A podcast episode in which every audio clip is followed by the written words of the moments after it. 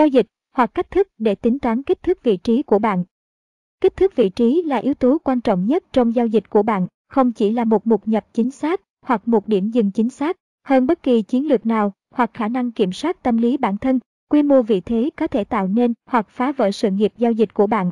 Vì vậy, đừng coi đó là điều hiển nhiên, vì nó thực sự là chén thánh của giao dịch. Sau khi giao dịch từ 4 đến 6 tháng trong tài khoản demo và ghi nhật ký chi tiết, bạn sẽ có thể biết khá rõ về tuổi thọ của hệ thống của mình. Bạn cần tìm hiểu và có kiến thức rõ ràng về các tỷ lệ sau. Tỷ lệ rủi ro, phần thưởng trung bình bạn thường mạo hiểm để giành được bao nhiêu, con số này được biểu thị bằng. Ví dụ, 1, 1 nếu để giành được 10 pips, bạn có nguy cơ 10 pips. 2, 1 có thể là để giành được 50 pips, bạn có nguy cơ 25. 3, 1 có thể là để giành được 90 pips, bạn mạo hiểm 30. Và như thế. 1, 2 là bạn mạo hiểm 40 pips để kiếm 20 pips. Con số quan trọng tiếp theo cần tính đến là tỷ lệ giao dịch chiến thắng. Bạn có thể chỉ thắng 60% giao dịch của mình, hoặc thậm chí 30% và vẫn thành công. Vì vậy, để giành chiến thắng trên thị trường ngoại hối không có nghĩa là bạn thắng tất cả các giao dịch riêng lẻ, thậm chí có thể thua hầu hết chúng, và trong một số hệ thống, bạn hầu như có thể thua trên cơ sở mỗi giao dịch và vẫn kiếm được một số tiền tốt tiền bạc. Khi bạn đã có tỷ lệ chiến thắng và tỷ lệ rủi ro, phần thưởng trung bình, bạn có thể tính toán vị thế của mình sẽ lớn như thế nào, tùy thuộc vào mức độ chấp nhận rủi ro của bạn. Nó phải là một con số phù hợp với tỷ lệ rủi ro, phần thưởng và tỷ lệ chiến thắng của bạn.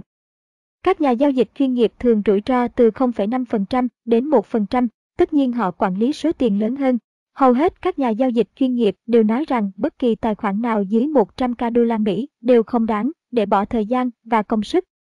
Đối với chúng tôi, những nhà giao dịch bán lẻ, chúng tôi có thể không có may mắn bắt đầu với tài khoản 100k đô la Mỹ, nhưng phần tốt đẹp là chúng tôi có thể xây dựng nó nếu chúng tôi giữ tập trung và rất kỷ luật và dành hết 100k đô la Mỹ và nhiều hơn nữa.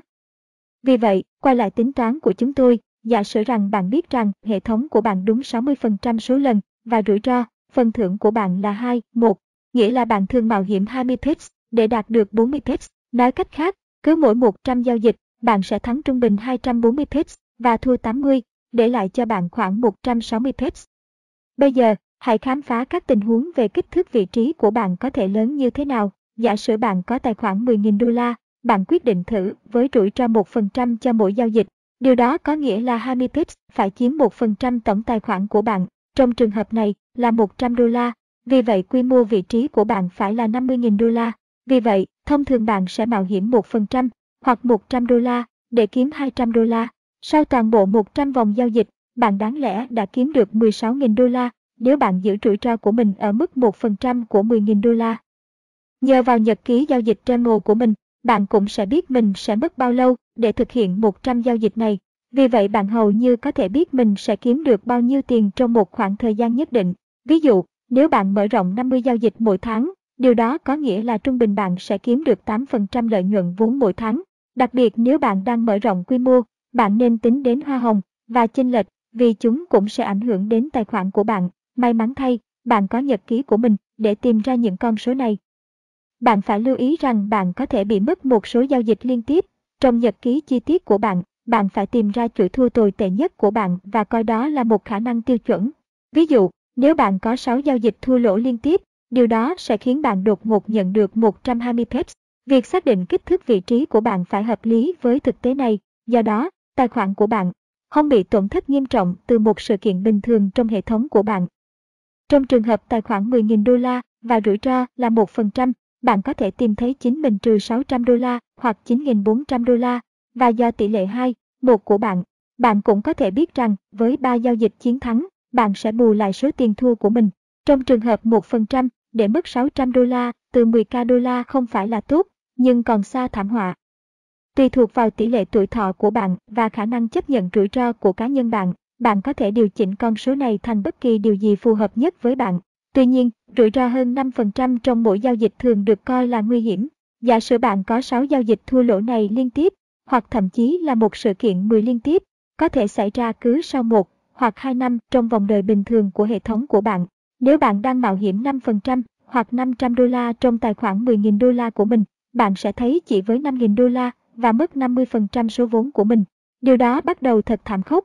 Mặt khác, nếu bạn chỉ mạo hiểm 1%, bạn sẽ bị thua lỗ 1.000 đô la. Sẽ rất khó để quay trở lại, nhưng nó sẽ không thành vấn đề sau một vài tuần giao dịch tập trung.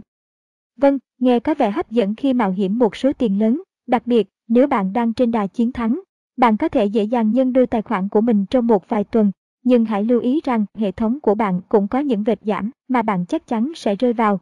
Đừng để chúng là dấu chấm hết cho sự nghiệp giao dịch của bạn. Đôi khi hệ thống của bạn không được đặt điểm dừng chính xác, nhưng nó khác trong mọi trường hợp vì bạn đặt điểm dừng của mình trên một số sự kiện như mức cao gần đây hoặc mức kháng cự. Trong trường hợp đó, bạn chỉ cần tính kích thước vị trí của mình theo điểm dừng đó. Ví dụ, nếu bạn muốn rủi ro 1% của 10k đô la Mỹ hoặc 100 đô la Mỹ và điểm dừng của bạn được đặt thành 34 pips, thì 34 pips phải bằng 100 đô la hoặc 100 suyệt 34 x 10.000 bằng 29.411 đô la. Tùy thuộc vào nhà môi giới của bạn, đôi khi bạn không thể giao dịch một vị trí chính xác như vậy. Vì vậy, bạn có thể sử dụng những gì gần hơn. Trong trường hợp này là 29k đô la Mỹ hoặc 30k đô la Mỹ. Nếu bạn đang mạo hiểm 2% trong tài khoản 10k đô la Mỹ của mình hoặc 200 đô la Mỹ trong trường hợp này, công thức của bạn sẽ là 200 xuyệt 34 x 10.000 bằng 58.823. Công thức sẽ là số tiền rủi ro của bạn tính bằng đô la, số pips mà điểm dừng của bạn được đặt thành x 10.000. Thiên Nga đen Có một yếu tố cần xem xét trong giao dịch có thể ảnh hưởng rất lớn đến tài khoản của bạn, đến nỗi nó có thể khiến bạn kiếm được một khoản tiền khổng lồ trong một ngày hoặc khiến tài khoản của bạn trở nên tồi tệ. Đó là các sự kiện thiên nga đen, sử dụng thuật ngữ do Nassim Taleb đặt ra trong cuốn sách cùng tên của anh ấy. Tôi sẽ lấy làm ví dụ, sự kiện đồng franc Thụy Sĩ rất gần đây, Ngân hàng Trung ương Thụy Sĩ muốn giữ tiền tệ của mình, đồng franc Thụy Sĩ, trong một phạm vi chặt chẽ với đồng euro, chỉ vì mọi người chuyển quá nhiều tiền sang Thụy Sĩ khiến đồng franc nhanh chóng tăng giá, khiến các công ty Thụy Sĩ khó kiếm lợi nhuận. Bên ngoài đất nước của họ bởi vì mọi thứ đều trở nên đắt đỏ ở Thụy Sĩ. Nó đã ảnh hưởng đến du lịch và các doanh nghiệp nhỏ bởi vì người dân Thụy Sĩ sẽ chỉ vượt biên giới đến một quốc gia có chung biên giới để mua mọi thứ họ cần, từ thực phẩm đến xăng dầu. Vì vậy, Ngân hàng Trung ương quyết định mua euro và bán franc mỗi khi đồng tiền này cố gắng tăng cao hơn với số lượng lớn. Ban đầu, kế hoạch dường như đã thành công và mọi thứ được giữ trong tầm kiểm soát trong một thời gian dài. Tất nhiên, ngay cả các ngân hàng trung ương cũng chỉ có một số tiền nhất định mà họ có thể trông cậy vào. Vì vậy, sau vài năm áp dụng chính sách này, một ngày nọ, họ phát hiện ra rằng họ không thể thực thi chính sách này nữa và quyết định ngừng mua euro, không có bất kỳ cảnh báo hay kế hoạch rút lui hay bất cứ điều gì, chỉ cần ngừng mua. Ngay lập tức, tất cả các cặp liên quan đến CHF, franc Thụy Sĩ đều thất bại. Ví dụ, USDC, F, đô la Mỹ franc Thụy Sĩ đã giảm khoảng 1.900 pips trong một ngày, thực tế là trong vài phút, điều này có tác động to lớn trên thị trường ngoại hối. Đột nhiên tất cả các vị trí đòn bẩy mà các nhà môi giới đang nắm giữ phát nổ và trở thành một quả bom. Vấn đề là khi những sự kiện này xảy ra, thị trường trở nên điên cuồng đến mức thậm chí dừng và chốt lời cũng không thể lấp đầy. Có quá nhiều lệnh thoát khỏi giao dịch mà đơn giản là không có đủ thanh khoản, hoặc thị trường di chuyển quá nhanh, rằng không thể thực hiện các lệnh dừng lỗ hoặc chốt lời đơn giản. Trong ví dụ của chúng tôi về tài khoản 10k đô la, giả sử bạn đang ở trong tỷ giá đô la Mỹ trên CHF với rủi ro 3% hoặc 300 đô la từ mức lỗ 20 pips. Điều đó sẽ khiến bạn giữ vị trí 150.000 đô la. Nếu bạn đang ở bên phải của giao dịch, đột nhiên bạn sẽ cho thấy lợi nhuận cộng 21.850 đô la Mỹ hoặc tổng vốn là 31.850 đô la Mỹ. Mặt khác, nếu bạn giao dịch sai, tài khoản của bạn sẽ là 11.850 đô la Mỹ ghi nợ.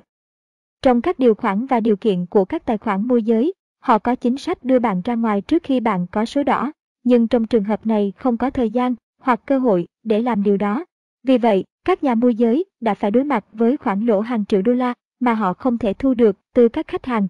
Ngay cả những công ty môi giới lớn có tên tuổi cũng gặp vấn đề và một số phải nộp đơn xin phá sản.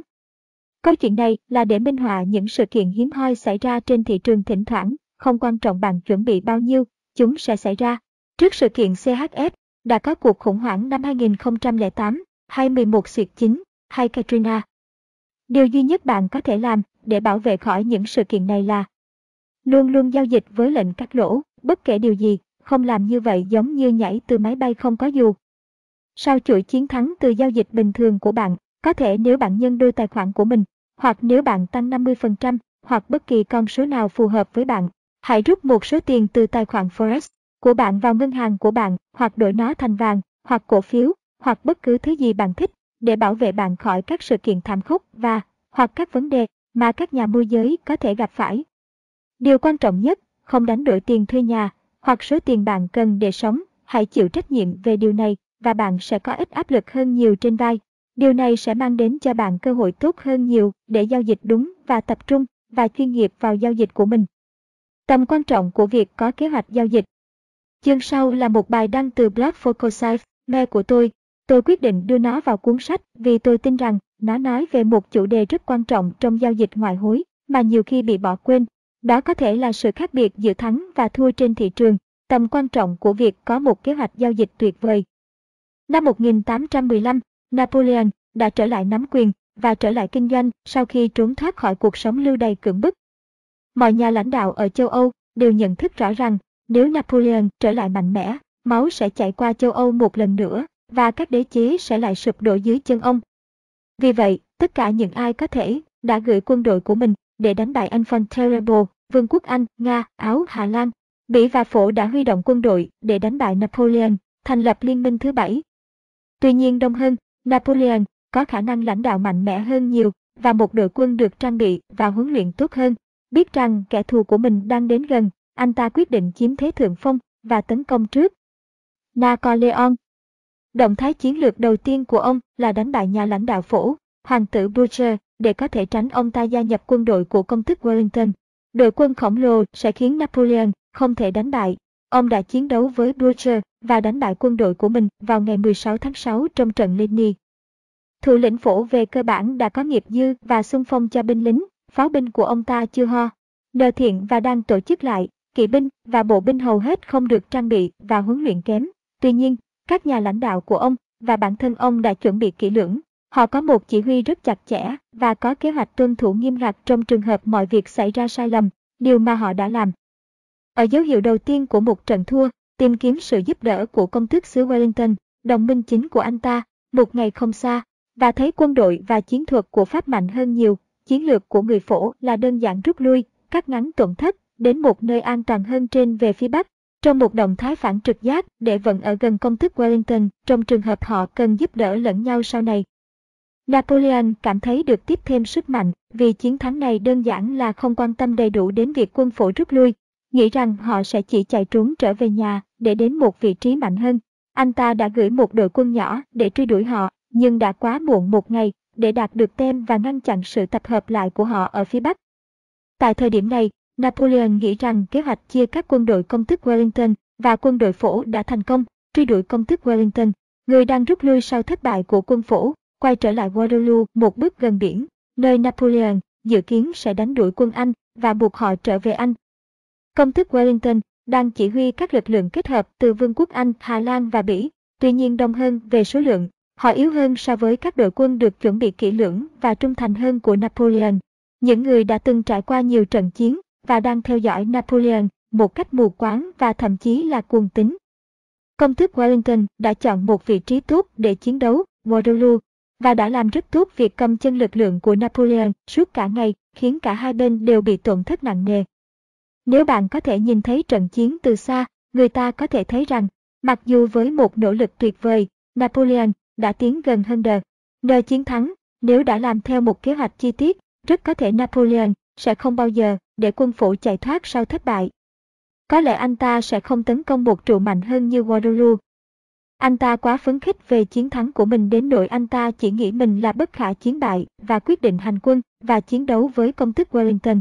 Mặc dù có một vài yếu tố không hoàn toàn có lợi cho anh ta trong cuộc tấn công này. Khi mọi thứ chắc chắn nghiêng về phía Napoleon, công tước xứ Wellington đã có câu nói nổi tiếng, đêm hai quân phổ phải đến. May mắn thay, quân phổ đã có thời gian để tập hợp lại và đang tiến quân về phía cánh trái của Napoleon.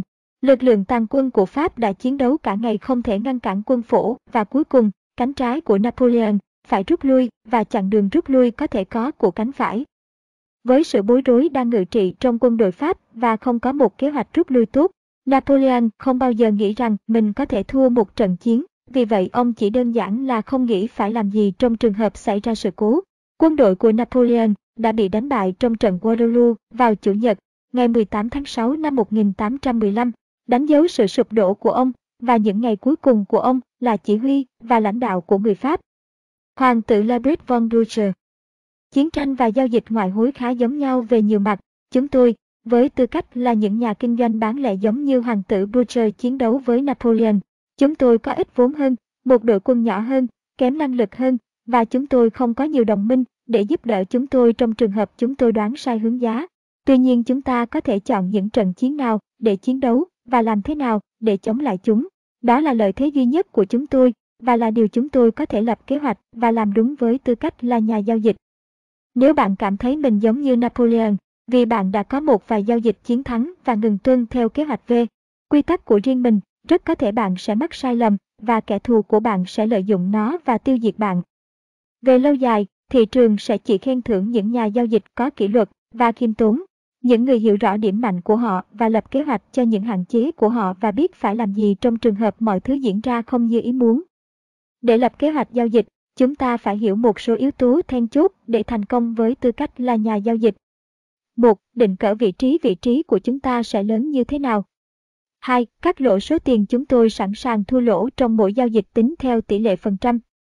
3. Chốt lời khi nào chúng ta dự định đi chơi, chúng ta dự kiến sẽ thắng được bao nhiêu trong trường hợp mọi thứ đi theo hướng của chúng ta, chúng ta có ý định theo dõi các điểm dừng không, chúng ta có chốt lời cố định không, chúng ta có nên đóng một nửa vị trí của mình tại một điểm xác định trước và để nửa còn lại chạy không? Cùng với các thiết lập cụ thể mà chúng tôi mong đợi sẽ tìm thấy trên thị trường để tham gia giao dịch và tham gia vào trận chiến. Đây sẽ là một ví dụ về kế hoạch buôn bán gia đầu. Tôi sẽ chỉ giao dịch phiên Mỹ.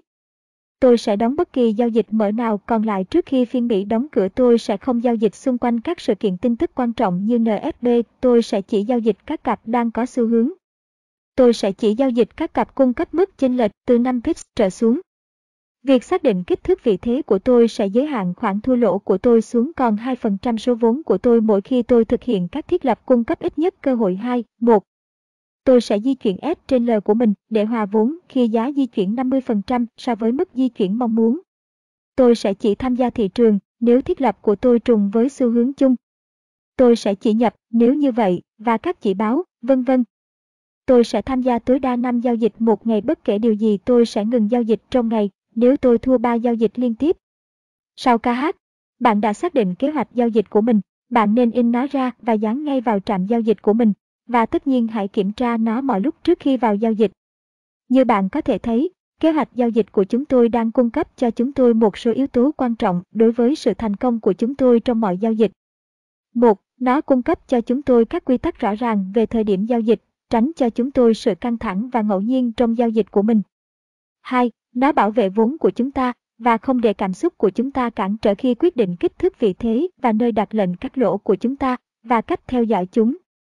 3. Nó lọc nhiều thiết lập có thể sẽ hợp lệ theo hệ thống giao dịch của chúng tôi, nhưng trong đó có thể các điều kiện không có lợi cho chúng tôi 100%.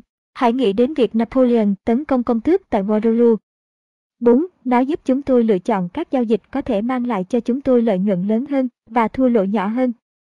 5. Nó bảo vệ tâm lý của chính chúng ta và cho chúng ta một quy tắc rõ ràng về thời điểm ngừng giao dịch nếu mọi thứ không hoạt động và tốt hơn, nên gọi đó là một ngày. Như bạn có thể thấy lợi ích của việc sử dụng kế hoạch giao dịch là rất lớn và theo kinh nghiệm của tôi, sử dụng kế hoạch giao dịch là cách duy nhất tôi biết để bảo vệ vốn của bạn và đạt được thành công một cách nhất quán và lâu dài. Nếu bạn muốn chiến thắng liên tục, chỉ cần giao dịch nhất quán và tiền sẽ chảy vào. Hãy dành một chút thời gian để thực hiện kế hoạch giao dịch của bạn theo phong cách giao dịch của riêng bạn, các quy tắc cá nhân của bạn và thử nghĩ về những hạn chế của bạn. Điều gì khiến giao dịch của bạn gặp trục trặc, khi nào và làm thế nào bạn thường xuyên mắc lỗi, điểm mạnh của hệ thống của bạn là gì, hệ thống của bạn hoạt động tốt nhất khi nào và như thế nào. 6 bước của chúng tôi để trở thành người giao dịch có lợi nhuận. Sau khi đọc đến đây, bạn đã có kiến thức cần thiết để xây dựng một CH. Anh lược giao dịch ngoại hối có lợi nhuận. Tuy nhiên, điều quan trọng là phải tiếp cận việc phát triển chiến lược của riêng bạn một cách có kỷ luật. Nếu bạn đã vạch ra chính xác tất cả các bước liên quan đến việc phát triển chiến lược của mình, bạn sẽ hiểu rõ hơn về toàn bộ quy trình và cách sửa chữa hoặc điều chỉnh các yếu tố nhất định của nó. 1. Viết ra mục tiêu của bạn để giao dịch Forex. tức là bỏ công việc hàng ngày của tôi để kiếm 4.000 đô la một tháng thu nhập trong một năm. Phát triển tài khoản của tôi lên 1 triệu trong 5 năm bắt đầu với 10k, hoặc bất kể mục tiêu của bạn là gì. Bước này rất quan trọng và then chốt để hiểu cách tiếp cận giao dịch và thiết kế chiến lược tổng thể của bạn. Vui lòng đặt các mục tiêu có động lực, nhưng thực tế, nếu không, bạn có nguy cơ sử dụng đòn bẩy quá nhiều và thổi bay tài khoản của mình. 2. Xác định số tiền bạn sẽ phải kiếm được để đạt được mục tiêu của mình hàng tuần, hàng tháng và hàng năm. Nếu bạn đang bắt đầu với một khoản tiền sumo và thêm hàng tháng, hoặc bất kỳ con số nào phải có để bạn đạt được mục tiêu của mình. Đừng cố gắng tìm ra quy mô của giao dịch hoặc rủi ro. Bước này chỉ nhằm giúp bạn biết bạn sẽ cần phải kiếm bao nhiêu tiền để đạt được mục tiêu của mình. 3. Xác định xem bạn sẽ giao dịch trên cơ sở vị thế, giao dịch hay tỷ giá. Bạn cần đánh giá tình hình cá nhân của mình và thực tế về thời gian bạn có thể cam kết để giao dịch. 4. Khi bạn đã có phong cách giao dịch, khung thời gian và mục tiêu kiếm tiền cụ thể tại chỗ, cố gắng xác định các kịch bản để đạt được chúng, đồng thời xem xét rủi ro bạn đang chấp nhận. Ví dụ, tôi cần kiếm 300 đô la một tháng từ tài khoản 5.000 đô la của tôi, giao dịch 2, 3 giao dịch một tuần. Tôi sẽ đặt mục tiêu là 100 đô la trong mỗi giao dịch hoặc 100 pips với rủi ro là 50 pips. Điều đó sẽ làm cho vị thế của tôi là 10k đô la Mỹ và rủi ro 1% để kiếm 2% tài khoản của tôi trong mỗi giao dịch. Nếu tôi thực hiện 12 giao dịch một tháng, tôi có thể có tối đa 5 giao đích, thắng, 4 giao dịch thua và 3 giao dịch hòa vốn mà vẫn đạt được mục tiêu của mình. Tại đây, bạn có thể xác nhận bằng khả năng tương tác giao dịch của mình và xem liệu mục tiêu của bạn có thực sự có thể đạt được hay không. Đây chỉ là những tình huống và chúng sẽ không bao giờ diễn ra chính xác như bạn đang lên kế hoạch, nhưng chúng rất quan trọng để bạn hiểu những gì bạn đang cố gắng đạt được và nó thực sự có thể như thế nào. Trong giai đoạn này, bạn nên kiểm tra lại với các biểu đồ để xem liệu những gì bạn đang lên kế hoạch có khả thi hay không và thực hiện bất kỳ điều chỉnh cần thiết nào để tinh chỉnh chiến lược của bạn trong thử nghiệm trở lại, không bao giờ trong giao dịch tiền thật. Nếu bạn cần điều chỉnh trong bản demo hoặc chỉ kiểm tra lại. 5. Mở một tài khoản demo với số tiền tương đương với số tiền bạn định mạo hiểm trong cuộc sống thực với nhà môi giới mà bạn định sử dụng và thực hiện theo chiến lược của bạn trong ít nhất 4 tháng. Nếu bạn cần thêm thời gian, hãy làm cho nó 6 tháng, nhưng không nhiều hơn thế. Nếu chiến lược của bạn không hiệu quả sau 6 tháng, nó có thể sẽ không hiệu quả. Đừng điều chỉnh chiến lược của bạn nhiều. Cố gắng giữ nó nhất quán để xem nó diễn ra như thế nào đối với nhu cầu cá nhân và phong cách giao dịch của bạn. Nếu bạn có hai chiến lược dường như hoạt động tốt trong quá trình kiểm tra lại, hãy tiếp tục và thử đồng thời chúng. Chỉ cần tránh các chiến lược đòi hỏi quá nhiều sự chú ý vì bạn có thể bị phân tâm và không làm cho việc kiểm tra chính xác. 6. Sau thời gian này, nếu chiến lược của bạn đang được chứng minh là nhất quán, hãy tiếp tục mở tài khoản thực và bắt đầu giao dịch. Cam kết ngừng giao dịch và quay lại demo. Nếu bạn mất một số tiền cụ thể, tôi sẽ nói là khoảng 30% số vốn của bạn, nhưng bạn sẽ biết rõ hơn con số này phải là bao nhiêu vì bạn sẽ có tất cả thông tin để hiểu liệu chiến lược của bạn có hiệu quả hay không. Tư tưởng cuối cùng Mặc dù giao dịch không phải là cách dễ dàng để kiếm tê, anh, nhưng mục tiêu có thể đạt được nếu bạn sẵn sàng duy trì kỷ luật và học cách thực hiện nó. Hãy nhớ rằng bạn đang giao dịch trong thời gian dài, bắt đầu nhỏ và xây dựng từ đó. Sau một thời gian, tiền thắng cược sẽ bắt đầu được tích lũy và tài khoản của bạn có thể trở thành một công cụ tạo ra của cải thực sự. Tôi sẽ vạch ra một chiến lược để rủi ro ít nhất có thể và giúp bạn có động lực để giành chiến thắng nhiều hơn. Các con số là ví dụ và bạn có thể điều chỉnh chúng cho phù hợp với tình huống và ý thích của mình. Nhưng tôi thích những con số tròn trĩ lớn làm cột mốc. Nếu bạn có 10.000 đô la để giao dịch, bạn có thể bắt đầu với 2.000 đô la, để lại 8.000 đô la còn lại trong tài khoản tiết kiệm của bạn và khi, sau một vài tháng, bạn tăng lên 3.000 đô la trong tài khoản giao dịch của mình, có thể bạn có thể nhập 2.000 đô la khác từ 8.000 đô la ban đầu còn lại của bạn. Bây giờ bạn sẽ giao dịch với 5.000 đô la, sau đó vài tháng nữa, khi bạn đạt 7.000 đô la, có thể bạn muốn nạp thêm 3.000 đô la vào tài khoản của mình và kiếm 10.000 đô la. Bây giờ bạn sẽ giao dịch 10.000 đô la, nhưng rủi ro của bạn sẽ rất hạn chế vì 3.000 đô la trong số đó đến từ tiền thắng cược của chính bạn. Sau khi bạn đạt được 15.000 đô la, bạn có thể muốn nhập số tiền còn lại của mình và giao dịch với 18.000 đô la và vào vị trí đầy đủ của bạn. Từ đó, thậm chí trong một kịch bản rất tồi tệ, bạn có thể mất tới 8.000 đô la Mỹ mà vẫn có vốn ban đầu. Nếu bạn tiếp tục chiến thắng và đạt được 30.000 đô la, bạn có thể rút 5.000 đô la từ tài khoản Forex. Sau đó, Sau khi lấy từ 25.000 đô la đến 40.000 đô la còn lại, bạn có thể muốn rút 5.000 đô la khác và chịu mọi rủi ro từ tài khoản của mình và thu lại khoản đầu tư ban đầu. Từ đó, mỗi khi bạn đạt được mức nào đó mà bạn xác định, bạn sẽ rút một phần để hưởng lợi nhuận của mình, đồng thời tiếp tục phát triển tài khoản của mình. Nếu đến một lúc nào đó, giao dịch của bạn ngừng hoạt động và bạn mất 30% vốn, bạn nên quay lại demo SNH T4 tháng để xem liệu bạn có thể có lãi trở lại hay không trước khi quay lại giao dịch tiền thật. Nếu bạn giao dịch tập trung vào việc đạt được hiệu suất tốt nhất có thể, bạn có thể đi khá nhanh và nhân đôi tài khoản của mình sau mỗi 6 đến 8 tháng mà không gặp nhiều khó khăn, mà không phải chịu rủi ro đối với các lãnh thổ điên rồ. Trong tình huống này, bạn có thể bắt đầu kiếm được tiền thật sau 18, 24 tháng, ngay cả khi bạn bắt đầu với số tiền Sumot khiêm tốn. Tôi hy vọng rằng sau khi đọc câu chuyện của tôi và những gì tôi đã học được sau chuyến đi hoang dã đó là mất tất cả tiền của mình và sau đó kiếm lại.